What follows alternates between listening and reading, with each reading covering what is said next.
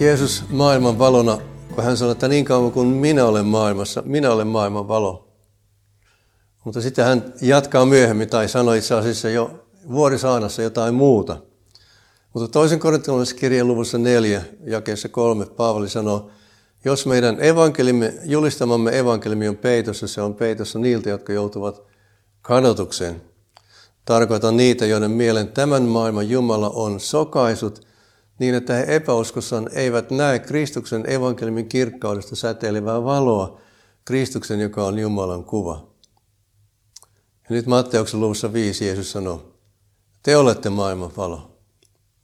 Jeesus ei ole siis enää täällä maan päällä, mutta hän on meissä ja nyt me olemme maailman valo, jotka seuraamme häntä. Ei kaupunki voi pysyä kätkössä, jos se on ylhäällä vuorella.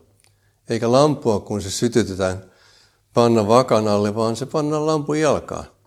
Siitä sen valo loistaa kaikille huoneessa oleville ja kaikille huoneeseen tuleville. Näin loistakoon teidänkin valonne ihmisille, jotta he näkisivät teidän hyvät tekonne ja ylistäisivät isänne, joka on taivaissa. Näin loistakoon teidän, teidän valonne, eli Jeesus meissä, niin että me tehdään jotain sellaista, joka saa ihmiset hyvälle mielelle ja ylistää meidän isämme, joka on taivaassa. Ja mä oon ta- pannut merkille, että pienilläkin huomaavaisuuksilla saattaa olla ihmisille iankaikkisen suuri merkitys – ei väheksytä sitä valoa, joka meillä on. Paavali sanoo Filippiläiskirjan luvussa kaksi näin. Tehkää kaikki nurisematta ja empimättä, jotta olisitte moitteettomia ja puhtaita, nuhteettomia Jumalan lapsia tämän kieroutuneen ja turmeltuneen sukukunnan keskellä. Te loistatte siinä kuin tähdet taivalla, kun pidätte esillä elämän sana, tai kun pidätte kiinni elämän sanasta. Tuleeko teille ketään mieleen, joka pitää kiinni elämän sanasta? Mulle tulee vielä semmoinen henkilö kuin Päivi Räsänen.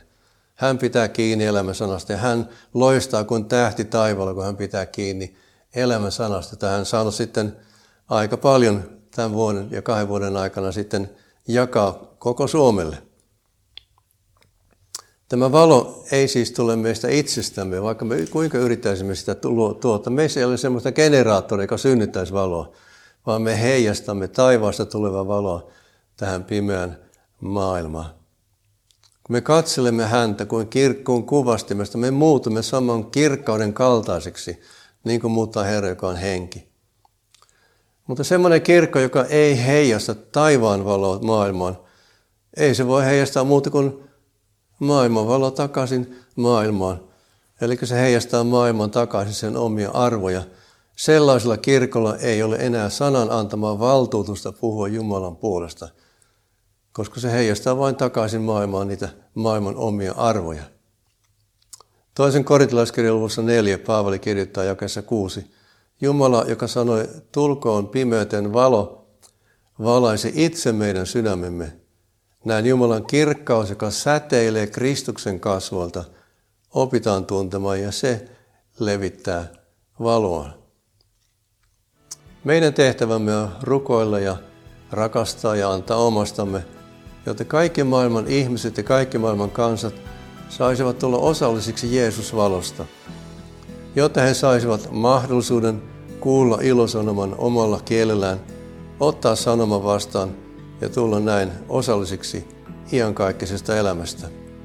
Psalmi 36 ja 10 sanoo, Sinun luonasi on elämän lähde, sinun valostasi me saamme valon.